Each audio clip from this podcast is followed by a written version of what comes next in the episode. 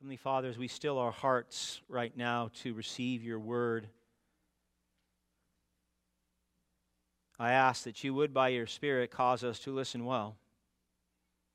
It's so easy to be distracted, and certainly in a culture that has been reared on sight and image, oftentimes the proclaimed word falls on deaf ears. I pray that would not be the case.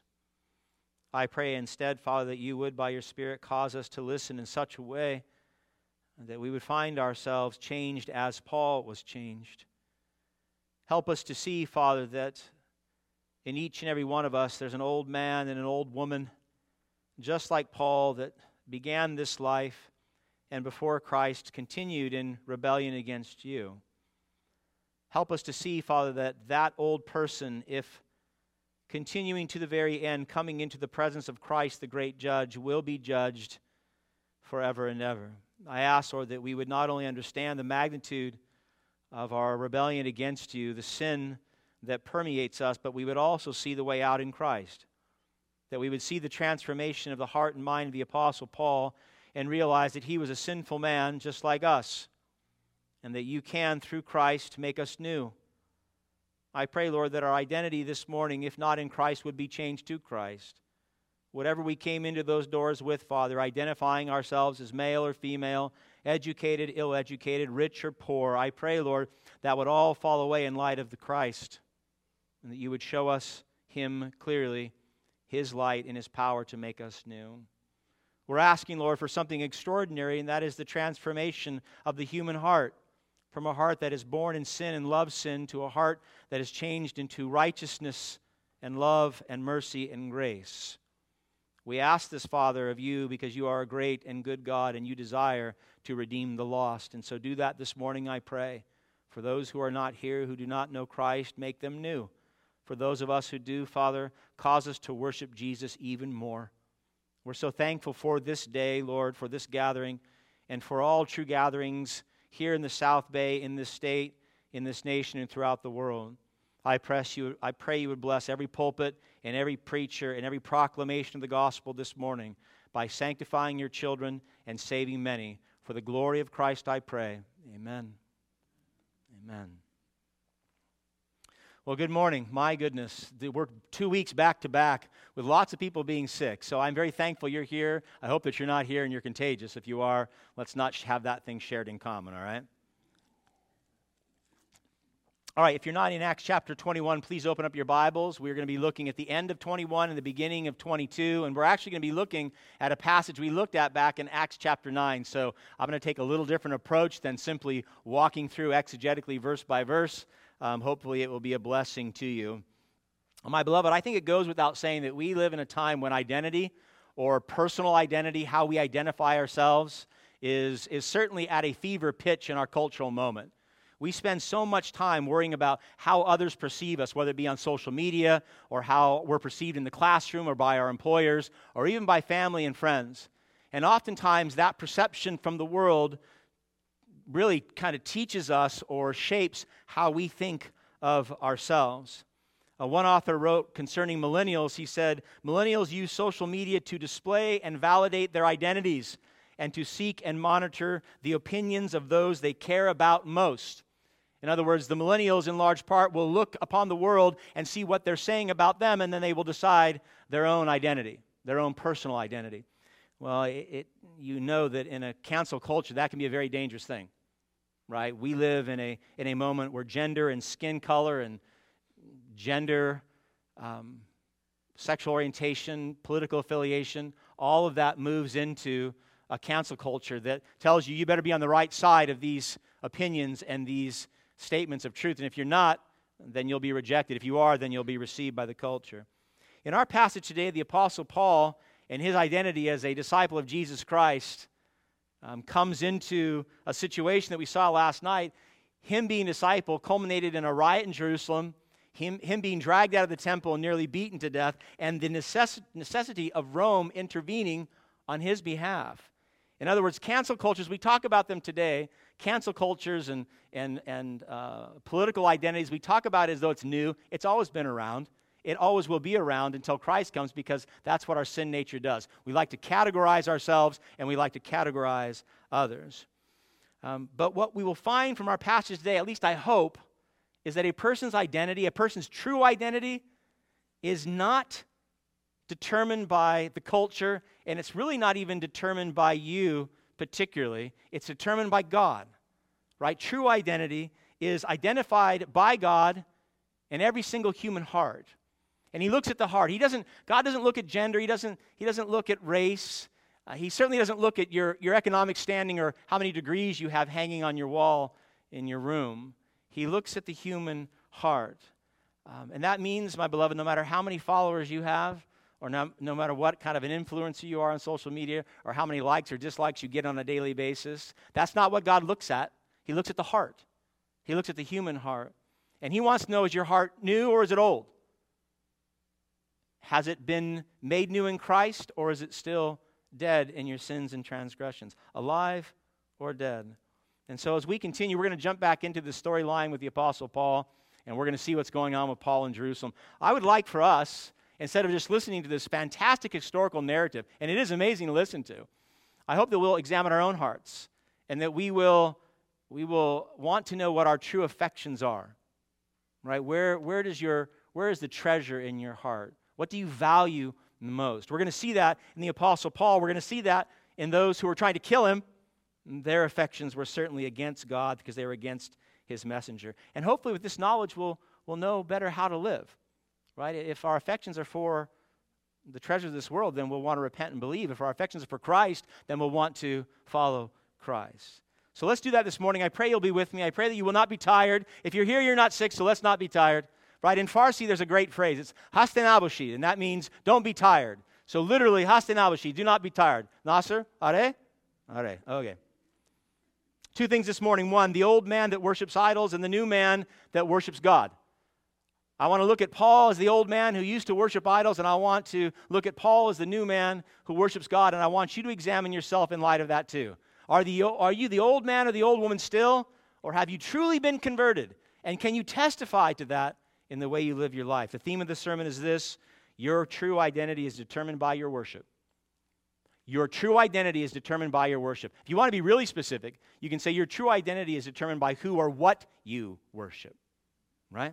All right, point number one the old man that worships idols. So, Paul and his companions, they, they have finished their third missionary journey. They started in Jerusalem. They're back in Jerusalem. They were bringing a relief offering from the churches to the church in Jerusalem, which was struck by a famine. And we know from last week, he comes into Jerusalem. He's received by James, the brother of Jesus, and all the elders in the Jerusalem church. There's a great fanfare. He explains all the great work that God is doing in the Gentile world. Um, and all is well for a week or two.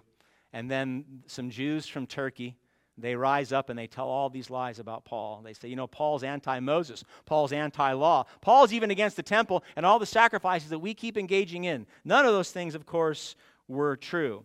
Uh, but they get the entire city in an uproar. They flood into the temple court area. They literally take Paul out of the temple. They drag him out and they begin to beat him to death, right? Just as the prophecies had foretold. So the Roman garrison, which was located in Jerusalem, it was actually adjacent to the temple wall itself. The Roman garrison, led by the tribune Lysias, he responds quickly and he comes to Paul's aid. But he doesn't come to Paul's aid because he's sympathetic to Paul or the Jews. He comes to Paul's aid and he arrests Paul immediately because he thinks he's someone else. Look at verse 37 in Acts 21. So, as Paul was about to be brought into the barracks, he said to the tribune, May I say something to you? And he, Lysias, the tribune, said, Do you know Greek? Are you not the Egyptian then who recently stirred up a revolt and led the 4,000 men of the assassins out into the wilderness? So, if you remember last week we left off, Paul's being attacked. The garrison comes in. They put Paul on their shoulders, lifting him up above their heads, and they walk up the steps into, as they're about to go into the citadel of, of Antonia and go into the barracks. And so, Paul's up on this platform of elevated above the people in chains. And Paul says, humbly, May I say something to you? It's such an extraordinary statement. I mean, here he is. He's, he's, he's a Jew, done, having done nothing wrong. He's a Roman citizen, and he's asking permission from Lysias to speak. And so we get a picture here of Paul's truly captivated, spirit led heart In humility, he says, May I say something to you? And Lysias is perplexed, not only because he asked it in humility, but he says, speaks in the Greek. And Lysias thinks that he has someone else on his hands. He thinks that he's caught an Egyptian, uh, an Egyptian leader who, according to Josephus, had either days or weeks prior to the arrest of the Apostle Paul led 4,000 men against Jerusalem. In fact, this, this particular Egyptian, he was a false prophet, and he told his 4,000 uh, followers that they were going to come into Jerusalem, they were going to overcome the walls of Jerusalem, they were going to overcome Rome and establish their authority in God's great city. Well, Josephus tells us the exact opposite happened. Felix, the Roman governor of Judea, came in. He, he squelched the uprising. He killed 400 of the Egyptian assassins. He arrested 200, and the rest fled out in the desert, including this particular prophet. And so Paul was, if you remember, Paul immediately was slapped into chains last week. No one asked any questions. They just arrested him and they took him away. And he thought, well, doesn't he even get to, to plead his case? Well, that would have been the case, but Lysias thought that he had a prize terrorist on his hands. He thought that he had captured this Egyptian who made such a mess of things. And he knew that if he had, well, then he was going to be rewarded for it. Look at verse 39. Paul replied to him, I'm a Jew from Tarsus in Cilicia, a citizen of no obscure city. I beg you, permit me to speak to the people. So Lysias' hopes are dashed. This is not the Egyptian he thought he was, it's a Jew. And so now he knows it's a, an internal argument amongst the Jewish people. Paul, Paul reveals his ethnic identity. He says, I'm a Jew uh, from Tarsus. And he even reveals here really early that he's a Roman citizen. By, by him saying that he's of this great city of Tarsus, he's essentially saying, I'm a citizen of this city. I'm a Roman citizen. But Lysias is so caught up in all the, the emotion and the commotion, he doesn't get it this first time round. We'll see what happens with it next week. Look at what he does. He says to he says to Lysias, the latter part of verse 39, I beg you, permit me to speak to the people. And when he had given him permission, Paul, standing on the steps, motioned with his hands to the people, and when there was a great hush, he addressed them in the Hebrew language. Now, remember, this is Paul. He's a Jew, so he has every right to be there. He had done nothing wrong. He was a Roman citizen, so had no right to be arrested without an opportunity to speak for himself. And so Paul, you would think, would, would be angry. He'd be frustrated. Said, Have they tried to kill me? I didn't do anything wrong. You've arrested me. You put me in chains. I didn't do anything wrong. He doesn't say any of that. He doesn't claim his Jewishness. He doesn't claim his Roman citizenship, what does he do? He claims his identity as a disciple of Christ. Let me speak to the people. All Paul cares about is sharing the gospel with the lost. Now, this is a pulpit. Paul has had a lot of strange pulpits up to this point in time. This is one of the strangest. I mean, this is a really weird pulpit. He's up on this platform, just about ready to be taken into the citadel, the Roman citadel. He's being guarded by Roman soldiers, and he's in chains, and he's going to preach to God's people. It's a most extraordinary scene. Now, I, I would argue, as I was thinking about this, I would have been so different than Paul. I'd have been really mad. I'd have been really mad. I'd have been demanding my right as a Jewish uh, uh, as a Jewish male. I'd have been demanding my right as a Roman citizen. I'd said, You can't put chains on me. Take these chains off me right now. But he doesn't do any of that. If there was an opportunity for Paul to shake the dust off these people and blame them for wrongdoing, this would have been it, but Paul does not. Paul's heart is truly revealed here for us. And so, what does he do? His hands are shackled, and he waves his hand and he speaks to them in Aramaic. The, the Hebrew, the, the spoken Hebrew language of the Jews in Palestine was Aramaic, not, not Hebrew. They knew Hebrew, but he was going to speak to them in their common tongue. And what he wants to share to them is this He wants to testify, listen, to the power of Jesus Christ to give us new identities, to give us new hearts to give us the ability to worship the one true living God and not the idols that he, before Christ, or these Jews, were obviously worshiping, wanting him to be put to death. Paul wants to identify with these people, with their zeal. Paul, Paul was once there. He knew their plight. He knew how lost they were, even though they thought they were on track. Right? These are, these are Jews who are in the city, they're in the temple, they're worshiping, they think the one true living God, when in fact they're missing him by a mile. So he addresses them in love. Look at uh, Acts 22, verses 1 and 2. He says, Brothers and fathers, hear the defense that I now make before you. And when they heard that he was addressing them in the Hebrew language, they became even more quiet. So imagine this entire crowd, this mob that moments earlier was so was in such a ruckus they were trying to literally tear Paul to shreds. Complete hush. And Paul has an opportunity to speak to them. Certainly not what they expected from a man they just tried to kill, right?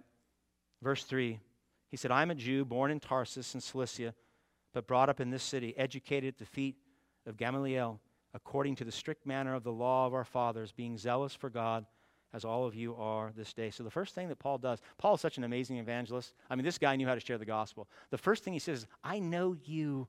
I know what you're doing right now. I know your zeal. I know what you, you think that you're actually pleasing God, but you're not. And he says, I'm a Jew too. And I'm not, I'm not just one of those diaspora Jews. I wasn't just someone raised outside of Jerusalem. I was raised here. In other words, Paul's parents at some point in time brought him to Jerusalem at a younger age and trained him up in God's holy city. And Paul says, Not only was I raised here in Jerusalem, but I was raised by the teacher of the time. Gamaliel was, was known, he's, he's spoken of in the Mishnah Torah and the Talmud as the prince of teachers, as the Jewish guy that if you were going to have your son under, it would have been him. So Paul says, I was raised under the strict teachings, the strict manner of the law of our fathers, under this great teacher, the grandson of the great Jewish teacher Hillel. So Paul says, Listen, I know your problem. Look at verse 30, the latter part of verse 3. He says, being zealous for God as all of you are this day. In other words, Paul says, Your zeal, I, I matched it. In fact, Paul's going to argue, I bettered it. I was so zealous for God and for the law and for the temple and for my forefathers that I went out and I tried to actually persecute those who were following Christ. Look at verse 4. Paul said, I persecuted this way, he's talking about Christianity, to the death, binding and delivering to prison both men and women. Paul had absolutely no compassion on female Christians at the time. As the high priest and the whole council of elders can bear me witness. In other words, there are people there alive that could testify to the fact that they sent Paul out to be a hitman for them. So, just as this crowd wants Paul dead, Paul's saying, Listen, I was once on that exact same path. I used to persecute Christians too. Paul said, I used to get letters from the high priest. You think you're powerful. I got letters from the high priest and the Sanhedrin, and they would send me out, and I'd find these people, I'd bring them back, I'd have them arrested, and some were put to death. This is Paul's resume before he came to a saving grace in Jesus Christ. In other words, Paul is he's confessing before these Roman soldiers and before all the Jews. He's confessing what? He's a murderer. He's a murderer. Now, Lysias had just said, Aren't you that Egyptian assassin who came in and tried to kill the Jews? Paul says, No, I'm not him, but I am an assassin. I am a murderer. You got the wrong guy, but I am the right guy in the eyes of God when it comes to murder. So Paul knew their situation well. He knew his own heart, and he was confessing it to them. But the glorious thing is, is Paul's confessing this as as the new Paul, not the old Paul. Right? The, the old Paul was passionate about an idol, and that was a version of God from the Bible that wasn't the true God of the Bible. And he was passionate about serving God by doing what? By hating Christians, by trying to have them arrested and persecuted, and if possible, even put to death. And so Paul's saying, I know your old hearts. I had an old heart just like you. It was just as dead as yours. It was just as passionate about idols as yours. And even though Paul says, You want to kill me today, I know that too because I used to want to kill people just like me. In other words, he, he wanted their attention. He wanted them to see themselves clearly in that moment as murderers as murderers in the eyes of God. Not Jewish men worshiping God, but as murderers in the eyes of God. He wanted their attention, and I would argue that today, if, if Paul were to walk through those doors, he'd say, I want your attention too. Because this, this is not just a matter for the Jewish people, this is a matter for the sinful heart. This is a matter for all people to deeply consider. My beloved, you know if you don't, I'm going to tell you. We all start off like Paul. We're all born into sin. We all engage in sin. We all love sin apart from Christ. In fact, sin is what dominates our lives. Now, if you had been, I bet if you had been raised as a male, of course, at that time, if you'd been raised as a male by Jewish parents in Jerusalem, put under the tutelage of Gamaliel, I imagine you'd have turned out just like Paul. I imagine you'd have been a, a, a zealot Jew and you'd have pursued Christians as well. You'd have been a murderer at heart in that way.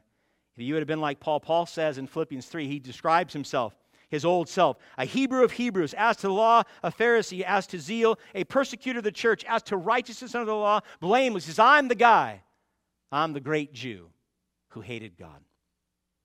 But you, most of you were probably raised, most of you, not all of you, raised in the Western world.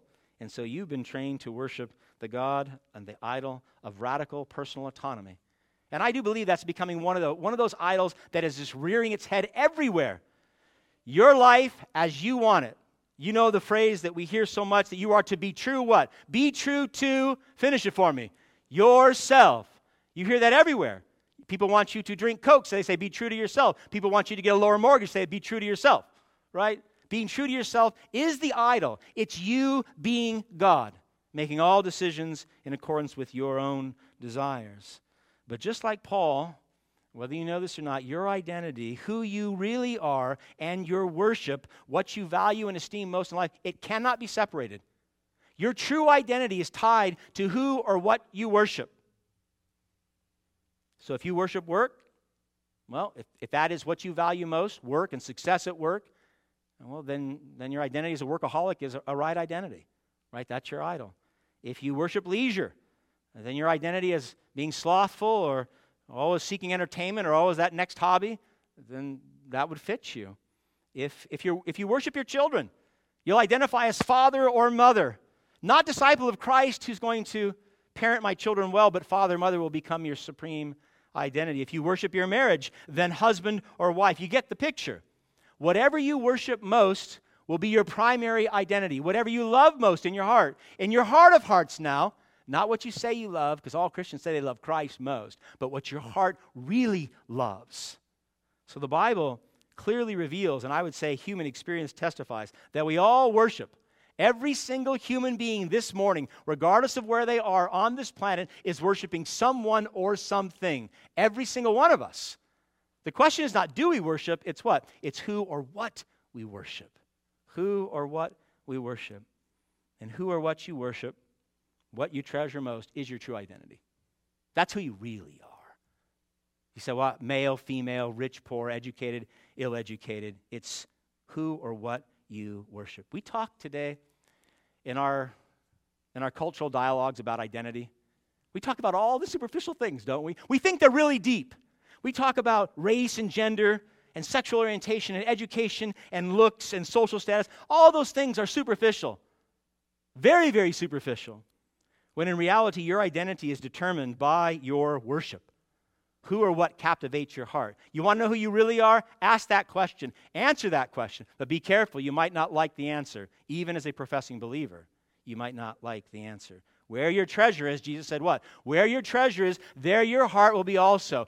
What you value most is who you really are.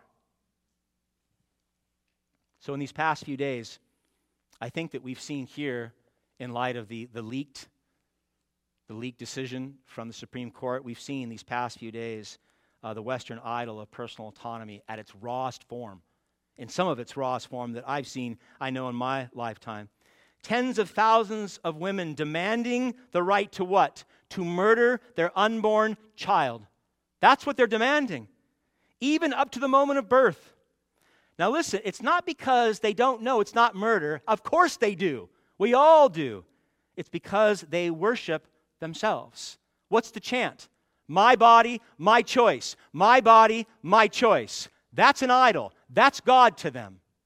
Don't tell me, they say, what to do with my body, even if it means killing my unborn child. No exceptions, no boundaries, no consideration, no accountability to the child, to the father of the child, or to God Himself. Absolute personal autonomy is their God. And therefore, what? Listen, don't be confused by this. If absolute personal autonomy is the God, then murder, even of their own child, is permissible. The religion says it's okay because personal autonomy is what matters most. I don't think we see this clearly, Christians. I don't think that we get what's really happening here at a heart level for those who are engaging in this type of faith. So Paul stands before these people and he freely confesses that his old murderous, idolatrous heart is against God. He says, I'm a murderer. And he does that not only, he does it to refute the accusations. He wasn't anti law, he wasn't anti Moses, he wasn't anti temple. But he does it, I think, as an evangelist, first and foremost, to convict their hearts.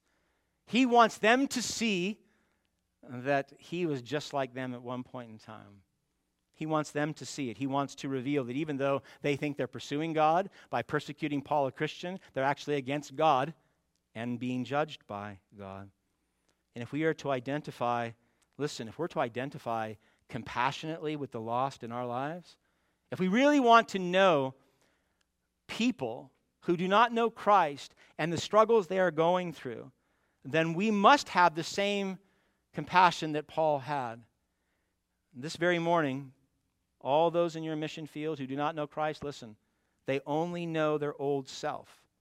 That's all they know. There is no newness, there is no life. They only know a life of idolatry and sin. They only know a life of rebellion against God and His Son and the gospel that can save them.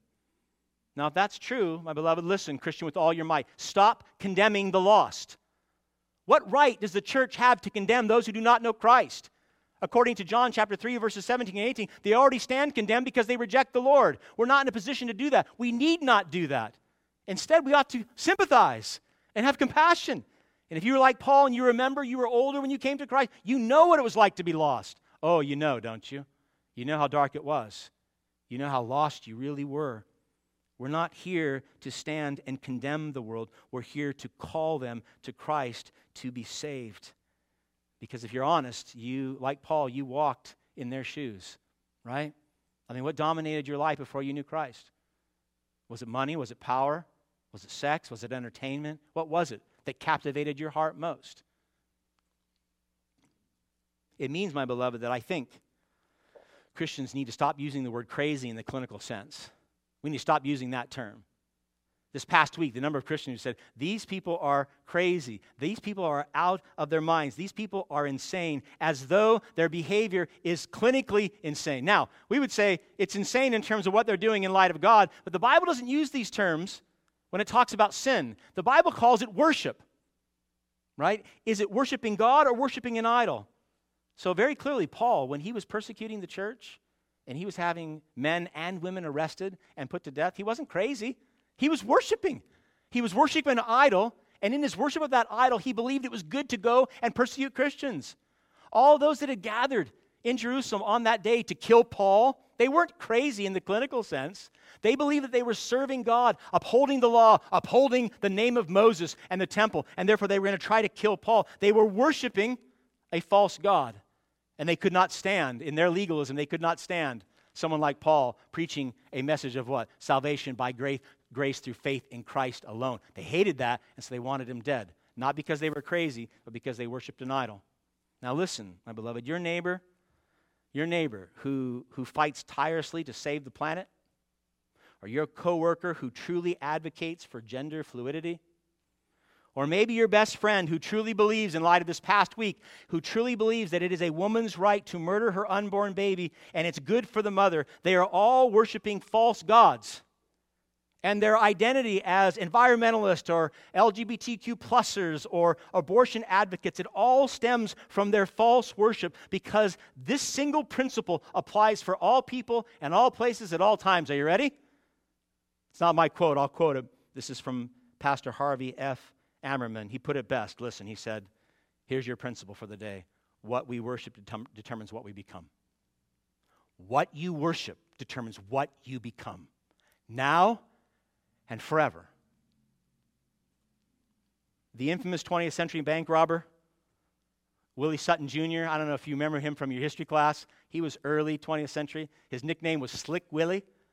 Slick Willie, you ever heard of Slick Willie? He was a bank robber. He, in his career, he was a career bank robber. Said, What do you do for a living? I rob banks. Oh, very good. $2 million. $2 million this man successfully stole from multiple banks. He was put in prison three times, and three times Slick Willie escaped, right? Pretty impressive in terms of his ability not to stay incarcerated. On one of his incarcerations, he was asked this. Now, I want you to listen. This is so profound. He was asked why do you continue to rob banks? Here's your profound worship message. Slick Willie said, because that's where the money is. That's where the money is. Willie robbed banks because he worshiped money. The money was in the banks, so he robbed them. And that's simple, right? And that's exactly what this principle is. What we worship determines what we become. What we worship determines what we become. And apart from getting a new heart and a new object of worship, which is God and not an idol, my beloved, no matter, listen, no matter how religious you become, no matter how much you attend church or try to live a moral life or try to make up for the mistakes that you've made, no matter how hard you try to clean up your life, apart from Jesus Christ making you new, the old man or the old woman remains. And the only hope you have is coming before Christ as judge, not Savior. That's all you will know. So, first, I pray that we see that the old you, like the old Paul, has no hope of eternal life in God. None at all. Are you still with me? You see, that was a long first point. There are only two, so give me a break, all right? No hope in the old self. So the question you have to be asking is well, how did Paul change? How did, how did Paul go from being a man who worshiped an idol, a false understanding of the God of the Bible, and killing Christians? He murdered Christians. How did he go from that to being a disciple of Jesus Christ who was willing to give his own life for the gospel? How did he change? Because that's what you want to know, right? How did you change if you have changed? How do we how do we see people in our mission field change? Point number 2, I pray that you are are still with me because we really want to see this. The new man that worships God. So, if our primary identity problem, our primary identity problem is not political, here, profound. It's not political, it's not racial, it's not gender, but it's fundamentally an issue of worship then in order for the old you to die and the new you to live, then your worship must change, right? You must begin worshiping the one who deserves all your worship. And it's no idol in your life, it is God Himself. Your heart must go. Your heart must go from being captivated by whatever worthless idol that captivates your heart.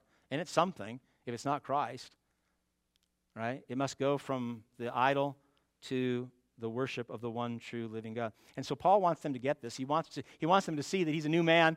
He wants them to see his new identity and his new heart, that he's no longer the old Paul who used to persecute and try to kill Christians, that he has been born again. And so what does he do? The Apostle Paul's brilliant here as well. He uses his own testimony. Remember the dramatic experience on the road to Damascus when he was blinded and then saw Christ? He uses that to share the gospel here. Look at verse 6 in Acts 22. Verse 6, Acts 22. Paul says, I was on my way and drew near to Damascus to arrest more Christians, right? That's what he was going to do. About noon, a great light from heaven suddenly shone around me, and I fell to the ground and heard a voice saying to me, Saul, Saul, why are you persecuting me? And I answered, Who are you, Lord? And he said to me, I am Jesus of Nazareth, whom you are persecuting. Verse 9 Now those who were with me saw the light, but did not understand the voice of the one who was speaking to me. And I said, What shall I do, Lord? And the Lord said to me, Rise and go into Damascus, and there you will be told all that is appointed for you to do. Verse 11 And since I could not see because of the brightness of that light, I was led by the hand of those who were with me and came into Damascus. So here in Acts 22, verses 6 through 16, they are par- it's a parallel passage and it parallels very, very closely some distinctions, which we'll, we'll look at a little bit. It, it parallels Acts chapter 9, verses 1 through 19. So you know me to normally kind of work through exegetically verse by verse. I'm not going to do that. If you really want to know that, go back and listen to the sermon from Acts chapter 9. It's, uh, it's online. You can listen to it. What I'd like to do, instead of repeating a sermon, I'd like to highlight for you three things. There were several, but three big things that Paul went through in order to become new right? What is it what, what is required of us to actually die to the old self, the old man, the old woman, and become a new man or a new woman in Christ? These are three essentials. So they're absolutely necessary. If you know Christ, you've gone through them. If you haven't, then you want to listen with all your might. We don't want to be stuck as old selves, right? I mean, most of us love new things. Most of us love new things. If you ever been in a new car, you're like, mm, that's a new car smell. They actually have fragrances now called new car smell. It doesn't smell like a new car, but they try, right? If you've ever been into a new house, you smell paint, you smell timber from the building of it, right? So we love new stuff. Most of us, I, I imagine even the unsaved say, I want to be made new. So how, how do we do that? How do our hearts become captivated by Christ? First, listen, first, we must see that every soul, regardless of our upbringing or our worldview, starts life off against God. Right? No one starts in favor of God. No one starts as a believer of Jesus Christ. We all start off against God, born into sin, living in sin. Look at verse 7, Acts 22. So, Paul's describing his conversion experience on the road to Damascus. He said, I fell to the ground and I heard a voice saying to me, Saul, Saul, why are you persecuting me? Notice it's the old Saul, not Paul. And I answered, Who are you, Lord? Paul has no idea who's talking to him. But whoever he's talking to, he knows he's been persecuting. And then he said, The voice said, I am Jesus of Nazareth, whom you are persecuting. Wow, what a moment. What, what an earth shattering moment for the Apostle Paul. You talk about an aha moment, this is it. He thinks he's serving God by persecuting Christians, and then Jesus appears to him and says, Oh, by the way, in persecuting them, you persecuted me. You are persecuting me. Amazing moment in the history of the church. Paul is, he, he, he could be categorized as one of the most religious men in, the, in human history. I mean, this guy was passionate. He was passionate as an apostle. He was passionate before he came to Christ. Right? He's out trying to kill Christians or at least have them put to death. And so he thinks he's fighting for God, but in fact, Jesus says, You're persecuting me, you're fighting against me. You're fighting against the Father. My beloved, before any movement can be made by you or anybody in your mission field out of the old self and into the new, you must know, you must recognize and believe that your old heart is filled through and through with sin. You got to know that. You can't start off cr- with Christ saying, I'm kind of there, I'm almost there, I'm kind of good, maybe a little bit more. It's dead, dead, and then more dead. That's how we start off at war with God.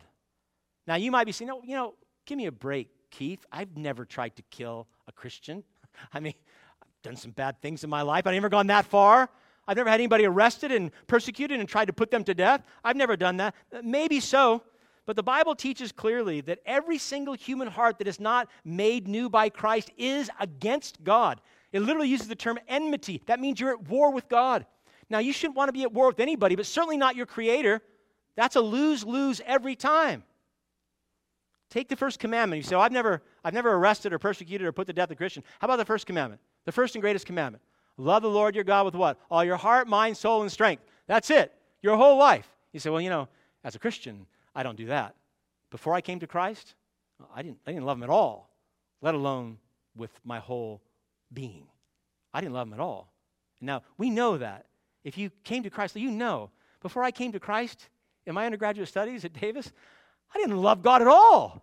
I mean, there was no love. Somebody said, What do you think about God? I said, Well, either I don't care, I don't like him, but it certainly wasn't love. And yet, that is the first and greatest commandment to love him with all our heart, mind, soul, and strength. No, before Christ, we love ourselves, don't we?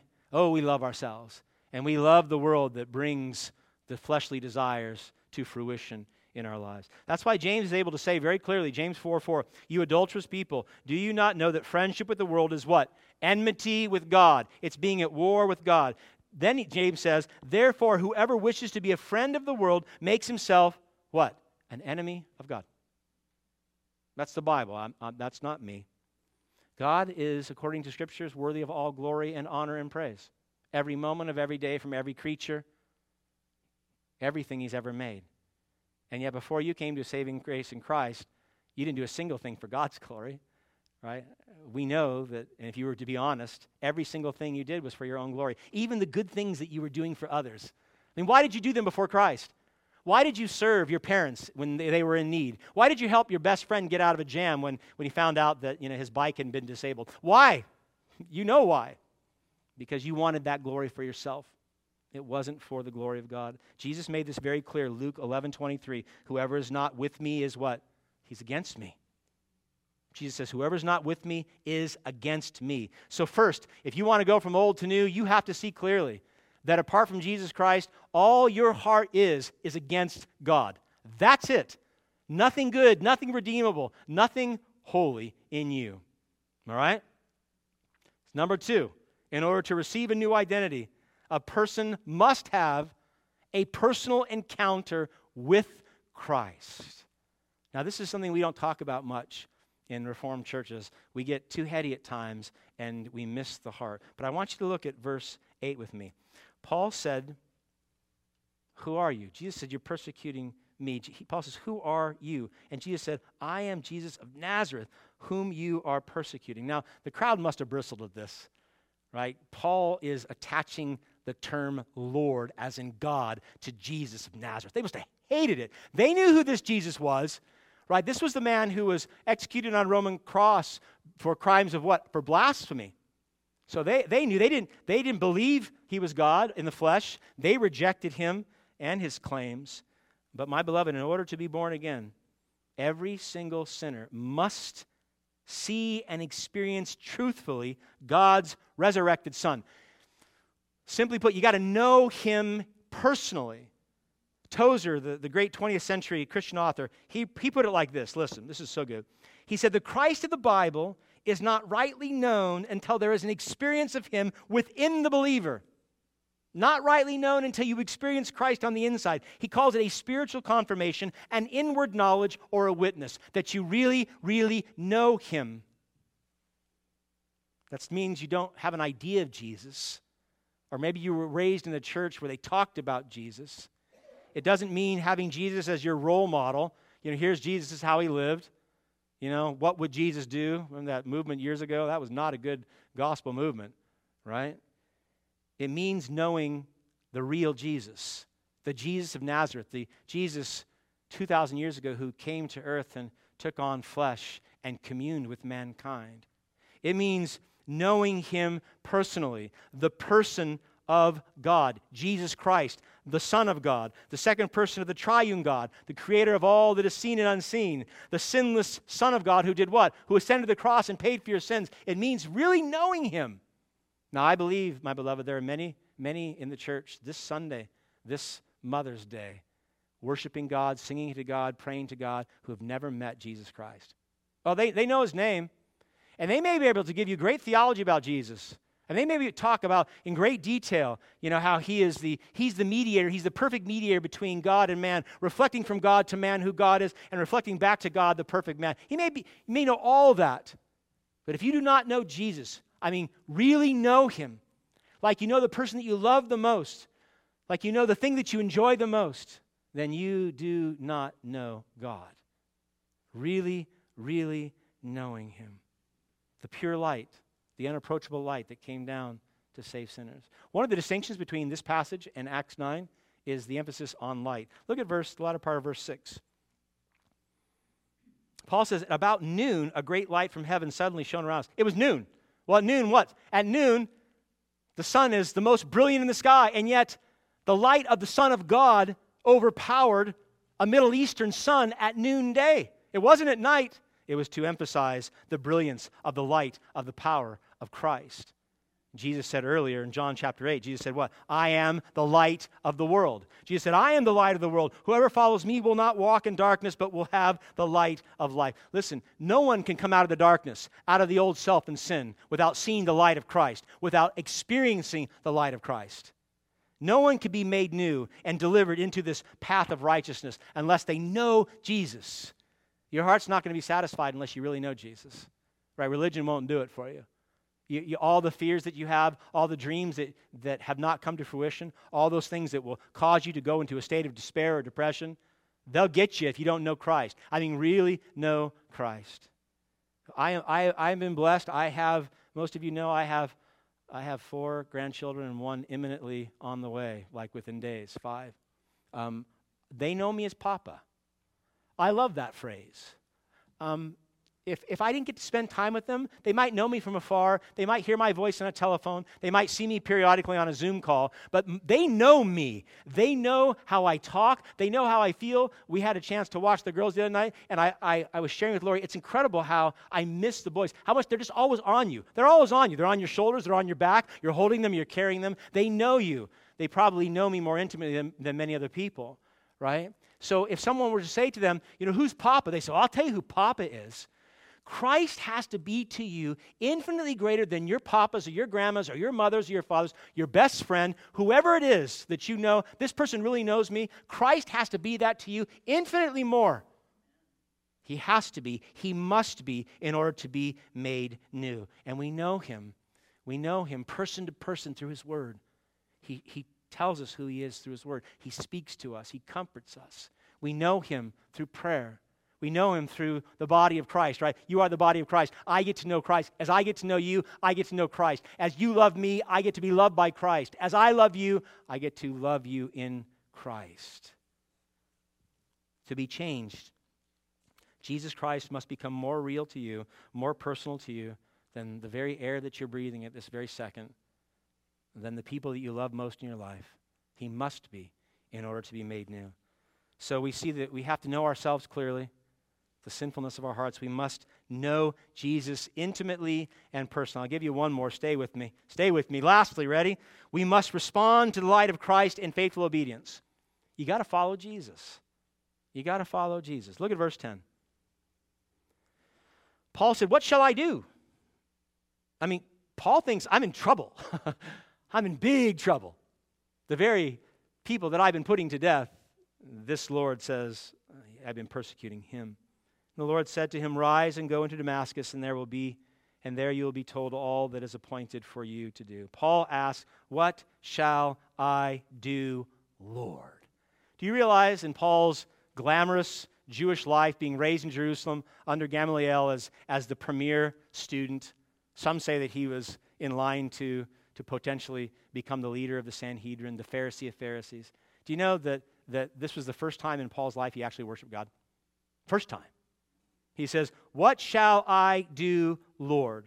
Right worship of the living God, because for the first time, Paul actually saw God for who he truly is through the light of Christ. His whole life, he thought he had been submitted to God. I mean, he, he was persecuting Christians to serve God when in fact he was actually going against God. But here his heart is exposed. Paul realizes his sins. He sees the glorious, resurrected Jesus Christ in all his beautiful light. And he what? He submits his life to him.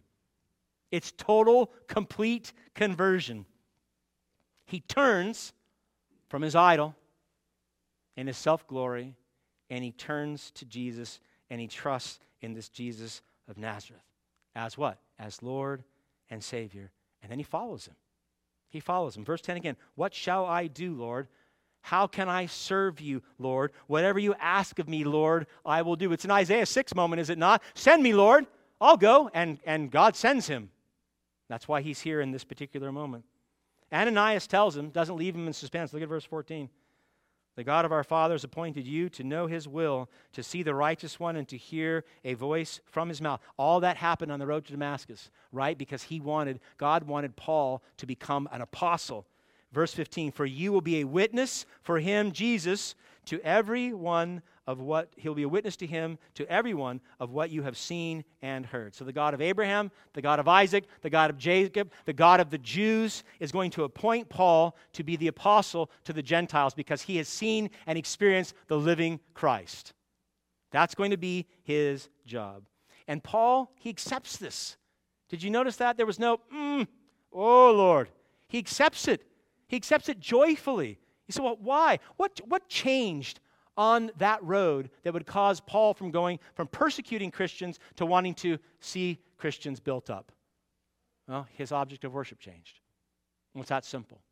Right? He was no longer worshiping the law. He was no longer worshiping Moses. He was no longer worshiping the temple. He was worshiping the risen Lord.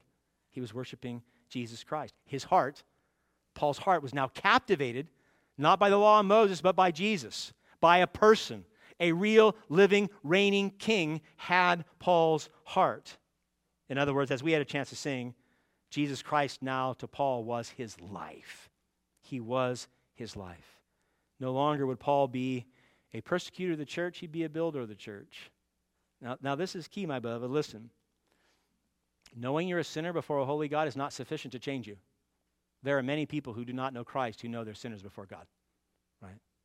I would go one step further. Having a, an encounter with Christ, right? Coming to experience Christ. We know this from Hebrews, especially chapter, chapter 10 and chapter 6. Tasting Christ, tasting the Holy Spirit, maybe coming to church, maybe having an emotional appeal, maybe even seeing Christ and His mercy in your life, or maybe seeing Christ through a Christian.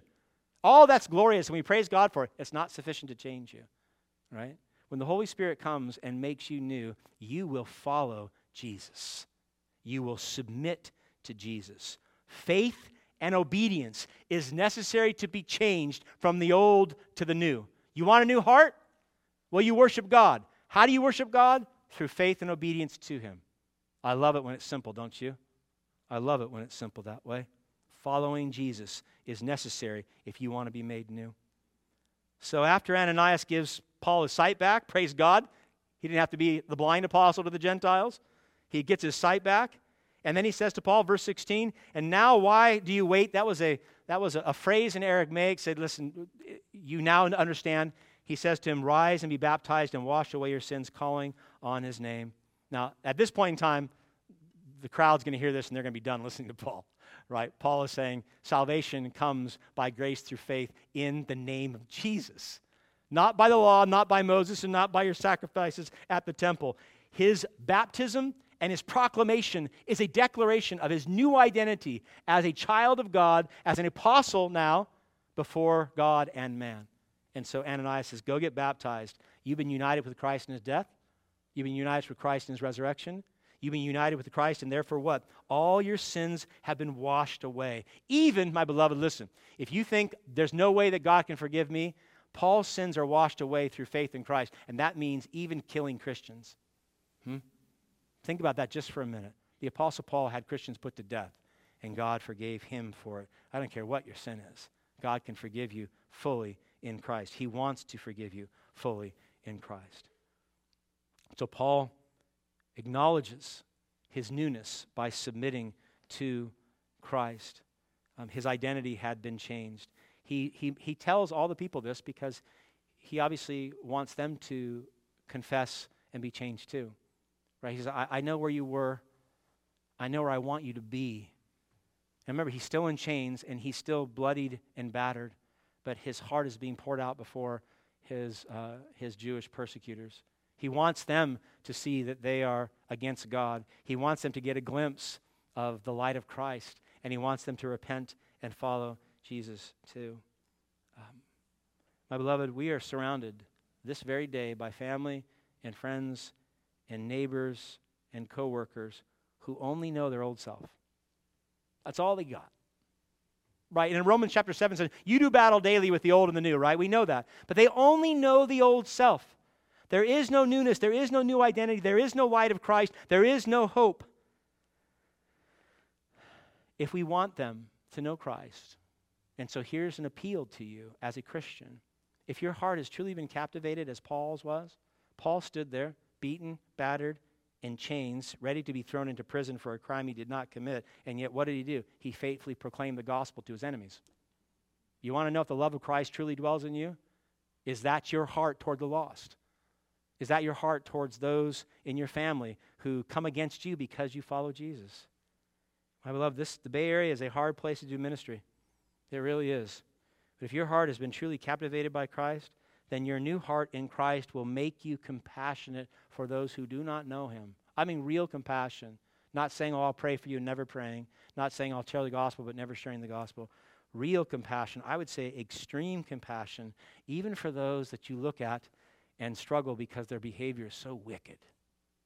Even those that are enemies of God. I'm going to close right now, but I want to tell you last week, uh, I think I had an aha moment. I like those. Um, I saw a woman on TV um, in light of the, the movement on Roe v. Wade, and she was screaming into the camera as loud as she could My body, my choice, my body, my choice, my body, my choice. And my visceral response was anger. And as I listened, I realized this woman was not, listen closely, she was not stating her political opinion on, on Roe v. Wade. She wasn't. She wasn't giving uh, an analysis of the Supreme Court's potential rendering. I realized as I listened to her that she was worshiping. It was a worship song. It was a worship song, just like we sing. Her song, her hymn, was not as we sing. We had a chance to sing this morning. With every breath, I long to follow Jesus. To this I hold. My hope is only Jesus. She was singing. Her hymn was what? My body, my choice. My body, my choice. My body, my choice. And the more I listened, the more my heart broke because I realized her worship, what she was worshiping, was not the one true living God who made her or every single unborn child that's been murdered at the hands of abortion. She was worshiping herself. And, and she, in all of her zeal, had unwittingly become what she worshiped a murderer. She was a murderer. and She didn't even know it. by God's grace, there was room in my heart to pray for her. I pray I would not condemn her, but like Paul, know full well that I too was a murderer before Jesus saved me. I was an assassin of the heart. And the only reason that I see things clearly, that you see things clearly, is because the light of Christ has enabled you to do so. Right? There's no pride in the Christian faith. We are humble servants of a Lord who opened our eyes and gave us new hearts and new identities and a new object of worship, and that is the living God through Jesus Christ. He gave him himself, my beloved, that we might worship him. So stop, if you do, stop condemning those who are lost. Stop. There's no reason for it. They stand condemned already. Instead, pray for them. Share the gospel with them. Reason scripture with them. Because as ex murderers ourselves, once destined for judgment, we know, we know Jesus Christ and the gospel is their only hope. Amen? All right, let's pray.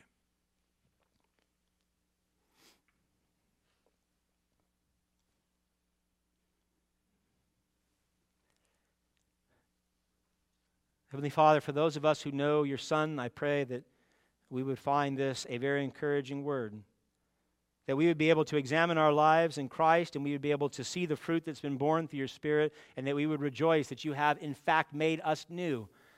That the old man or the old woman in us has died, that we have new identities in Christ, that we are now sons and daughters of yours, and that our eternal destiny is secure through the blood of Christ. I ask, Lord, for all those here who do not know or are not sure that this morning they would commit themselves to you fully they would recognize their hearts apart from you are utterly sinful. They would see the brilliant light of Christ and they would follow him this morning, simply trusting, simply believing, and walking in faith. We ask that you would do that here for our church, Father, that we would be compassionate evangelists, that we would see the lost in our mission field instead of have our fleshly hearts rage against them, they'd be rightly broken, and we would see that they are worshiping the wrong God. And in our brokenness, Father, we would bring Christ to them. Do that, Father, through us, I pray. There are so many people in our lives that do not know you. I pray that through us, you would open our mouths, you would testify with our lives the light of Christ, and that we would bring it to them. And then you, Father, through your Spirit, be pleased to make them alive. We ask that you would do that, Lord, to bless this community, to bless San Jose, and to bring yourself honor and glory. In Christ's name, amen.